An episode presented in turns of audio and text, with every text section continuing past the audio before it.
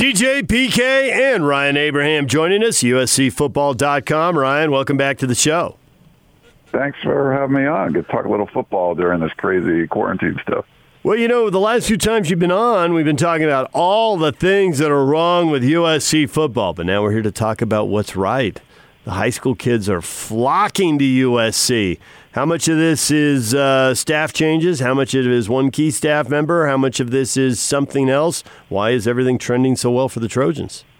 Yeah, it's so weird. They had their worst recruiting class in internet history uh, last year, the class of 2020, and now they're in the top 10. They were a top five at one point, and they've had seven commitments over the past like six weeks. So it's been a very different road going forward. And obviously it's a, a weird time because you can't have visits. It's an extended dead period from the NCAA. But to me, it's really about the effort that's been put in by the new coaching staff. Like bringing in an entirely new defensive staff. You have the you know Pac-12 current Pac-12 recruiter of the year and Donte Williams that came down from Oregon. Craig Naivar's been a relentless recruiter coming over from Texas. So I feel like it's really been they've hired a bunch of coaches that know recruiting is the lifeblood of college football, and they've just hit the ground running. I think they've sold that tradition of USC, and uh, it's been working well. I mean, they get a kid, Brandon Campbell from Tennessee, committed a four-star running back. That's I'm, I'm sorry, from Texas, not from Tennessee, who's committed. He's never even been to campus. So we'll see if they to keep it going. And they, you know, obviously, if you have a season, they want to have some positive momentum on the field, but just having a good staff in place that is putting in effort, you're so, showing the results right now. So this Donte Williams is an interesting character uh, for me. Went to Idaho State, which is up the street from us. Got his start in coaching at Harbor College, and I covered Harbor College for the Daily Breeze back in the '90s. And my whole goal on Saturday night, sitting in their press box, was to not fall asleep because Harbor College sucked. I don't know if they still do, but the Seahawks played. They were a good baseball school under Jim O'Brien.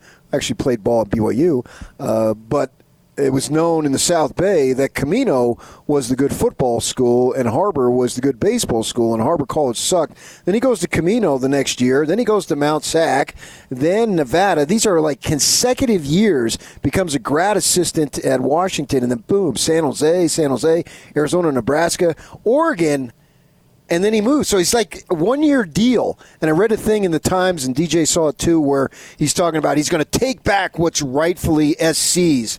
Uh, what did SC do to be able to get him away from Oregon? Because Oregon had to be a pretty good situation it was a pretty good situation. I think there was a combination of things, and he, you know, he built. You talked about those stops in Southern California.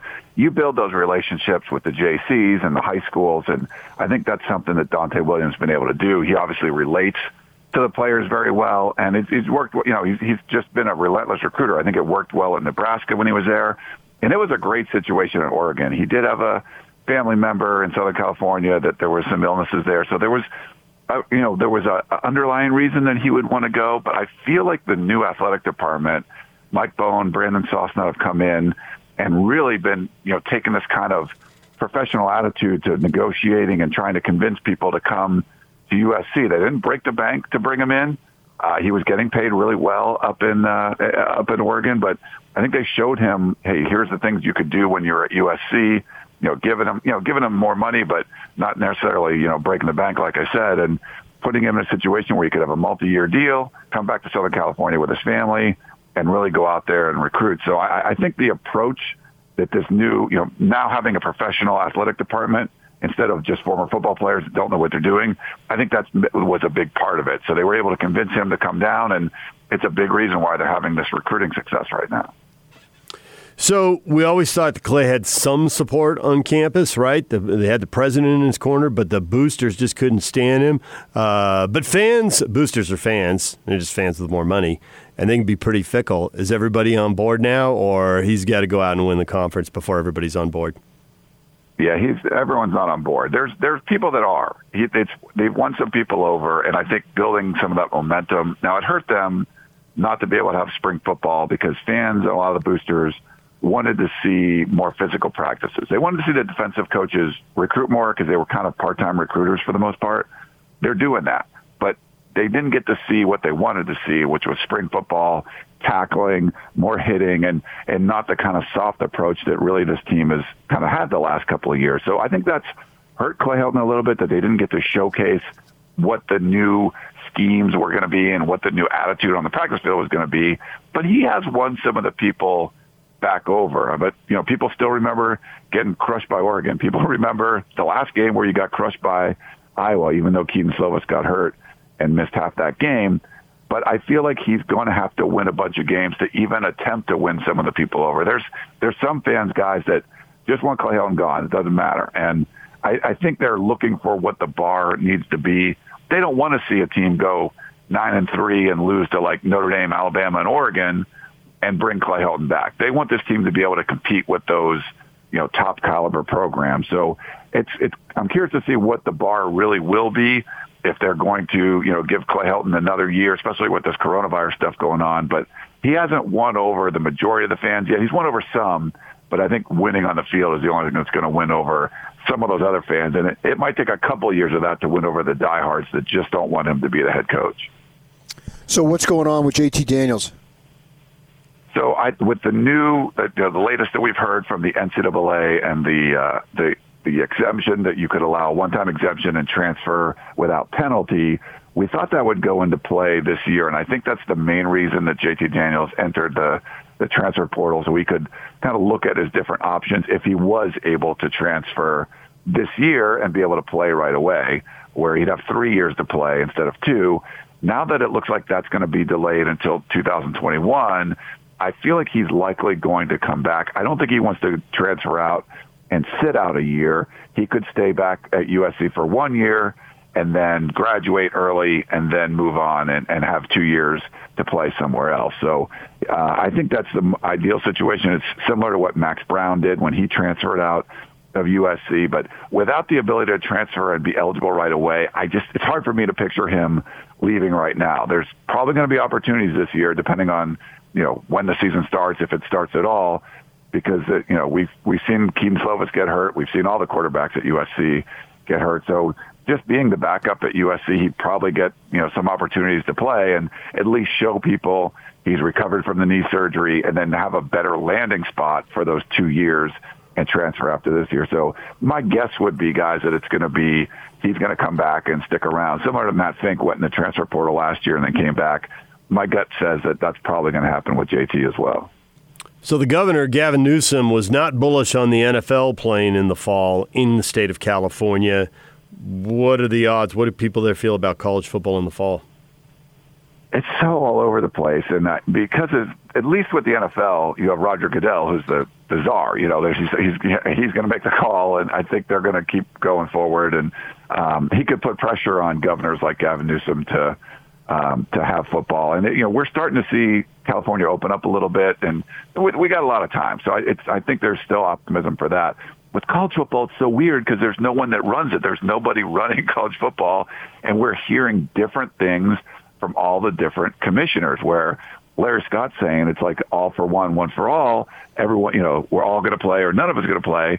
And you have other commissioners like in the ACC and the SEC saying, like, you know, in the ACC, you have Clemson's going to play. I mean, their their things are opened up in in that state and in that community where for Boston College, are they going to want to open up or no? And even at like in the in the group of five, the the American Athletic Conference, you got Tulane and uh, in New Orleans. That's going to be a lot different than some of the other states. So I think it's it's going to be regionalized, and there's going to be pressure on some of the commissioners to do things that maybe they don't want to do. Uh, so I, it's just hard to say at this point. But I I feel like I'm optimistic they're going to have to have a season because it would be devastating to college athletics.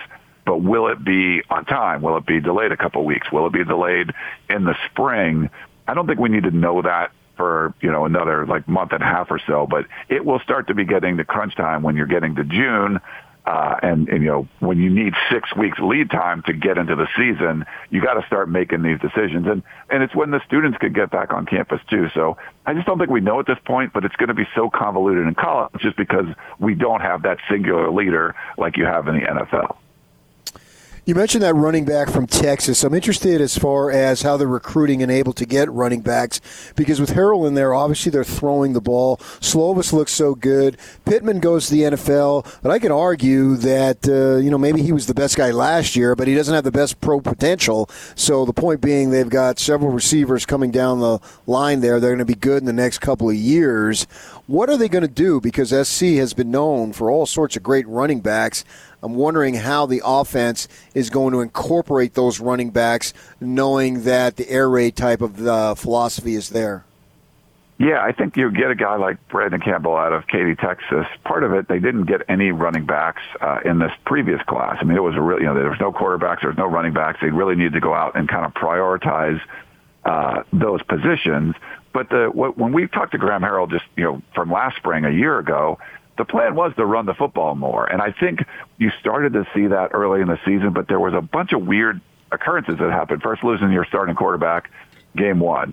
Uh, then you were running the ball a little bit more then. But then you get all three of your running backs hurt at one point. Your top three running backs hurt, and you're playing a freshman that you thought you were going to redshirt. Um, so I think there were some weird circumstances.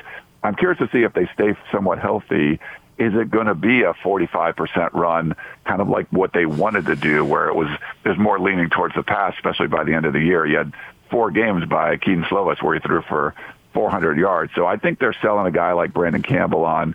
First of all, there's not a lot of depth right there. You're going to come in and and play pretty much right away, um, just because there's not a lot of bodies there. But also that they do want to run the ball more in this offense. They just didn't have as many opportunities. So I'm curious to see. I mean, we it would have been good to see this spring how that you went from year one to year two. All we've heard is that once you guys know the system better, year two was going to be a, a big springboard forward. It already was. I mean, they took a an offense that had talent that just didn't have a direction and was you know ranked in the middle of the country to a you know top five kind of passing offense or top ten offense, and that was just in one year with a young you know offensive coordinator and Graham Harrell. So I think they had some optimism what they were going to do in uh, in year two of that system. We'll have to wait and see, but I think running the football was part of what they wanted to do in that plan. Is UCLA making any progress, or do USC fans look at UCLA, laugh, and go back to their own issues? I mean, I think it's a big year. I mean, I talked to uh, a buddy that covers UCLA yesterday, and he just wasn't very optimistic uh, on the team. Now, I think they've made some changes, but it's just it's just tough. It's just curious to see what Chip Kelly's doing there. Um, you, you just don't know. You you wanted to see some of those elements of the blur that they were running at Oregon, stuff that worked, and it seemed like he was kind of hell bent on just making changes and doing things a different way. And uh, I don't know. It just doesn't seem to be working. They're not recruiting the way UCLA could recruit. The whole point of bringing someone like Chip Kelly into a place like UCLA is what do you do with the better players that you can get in Southern California and get them easier? Well, they're not really getting those players, so it's it's sort of weird that the way they're doing it. It's more of kind of a system thing. We see them be up and, and win some games that maybe they shouldn't win, and and just be down in other games and just not look good. Uh, they haven't won an out of conference game yet under Chip Kelly, like not a single one. So uh, there's there's there's uh, there's upside for UCLA, and I think this could be a good year where if they make some progress and get to a seven and five or eight win season, that would be big. But that's a pretty big jump from where they are right now. It's just hard to picture them uh, doing that. But you know, Bruin fans, I don't know. I mean, there's the reason you hired Chip Kelly is just he was the big guy. Everyone wanted Chip Kelly. It just doesn't seem to be working out right now. So I think I think this year's a big one where they need to make some forward progress. Otherwise, you just have to think maybe you need to go in a different direction. So everybody knows Ryan that your area there is a hotbed for recruiting, and everybody wants to be in there. You've got to get the players, particularly obviously the two locals, but in the conference and the surrounding states. I'm wondering if you were to list the top five schools who are having the most success in terms of recruiting Southern California kids, who would those schools be? I mean, it's a good question. See, the, the thing is, there's a lot of depth in Southern California, and it depends if you're getting, if you're trying to get the elite players, which I think more of the out of state, you know, the, the out of the region programs have been doing a really good job. We've seen Alabama come in and get and get players from Southern California. We've seen Clemson come in and, and grab some guys. Ohio State, uh, Texas.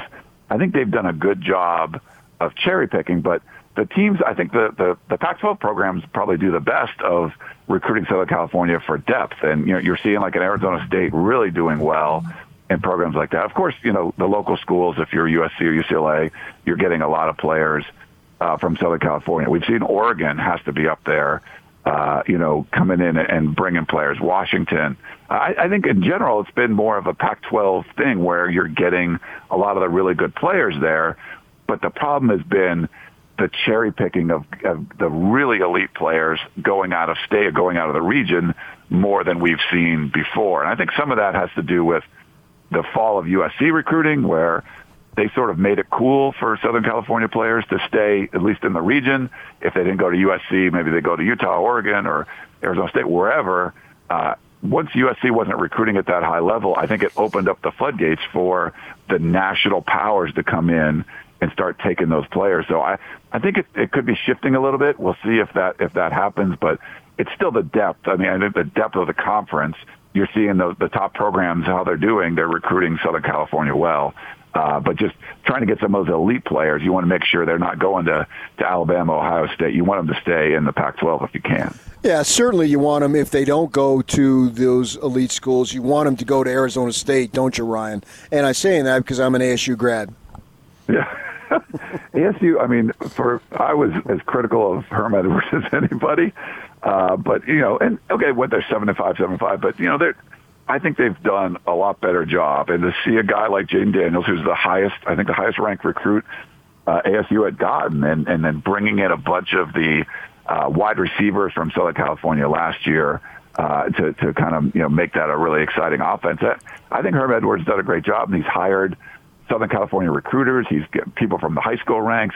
He's got former NFL guys. I think it's just a pretty good mix, and it was it's unique. You know, it's, they're doing it a different way. And at a place like Arizona State, you always talked about them as like this kind of sleeping giant, the potential to bring in a lot of talent. Obviously, Tempe's a amazing place to recruit to. So yeah, I think they have one of the, the programs that have done really well, uh, you know, recruiting Southern California, and you have to. And I, I think they've taken it more advantage of USC being down in recruiting than like a UCLA has, and they're right in the same city. Well, Ryan, you've done it. You've triggered Ute fans. I got them. I've got them uh, tweeting. They're tweeting graphics at me right now, thanks to you. Uh-oh. NFL draft What- what picks over the NFL draft picks over the last four years, and there's this bar graph: the Utes with 21, Washington with 20, USC with 15, UCLA with 14, all the way down to Arizona with two. PK, the U of A at the bottom of the list. Good. They're they're. I mean, I got USC fans were mad at me on my podcast because I was saying Utah's done a much better job of preparing players, of developing players than USC. They haven't had the same recruiting rankings, but they are able to get these guys ready for the NFL, and that's. Uh, I mean, I think that's a fact. So, you know, having way more guys at the combine, you know, more guys drafted from Utah this year than USC's had the past two years. I get it. I mean, that's that's a real thing, and I think we're seeing a, an up, you know, uptick in recruiting as well, being able to to win the South and things like that. So, yeah, I, no, I get it. That's not a. I'm not saying that they're not. They're doing a really good job. Kyle Whittingham does a really good job at that. Ryan, we appreciate your time. Thanks for joining us once again. Uh, it's always good to have you on the show, and we'll talk to you again down the road. It's great talking football. Thanks for having me on.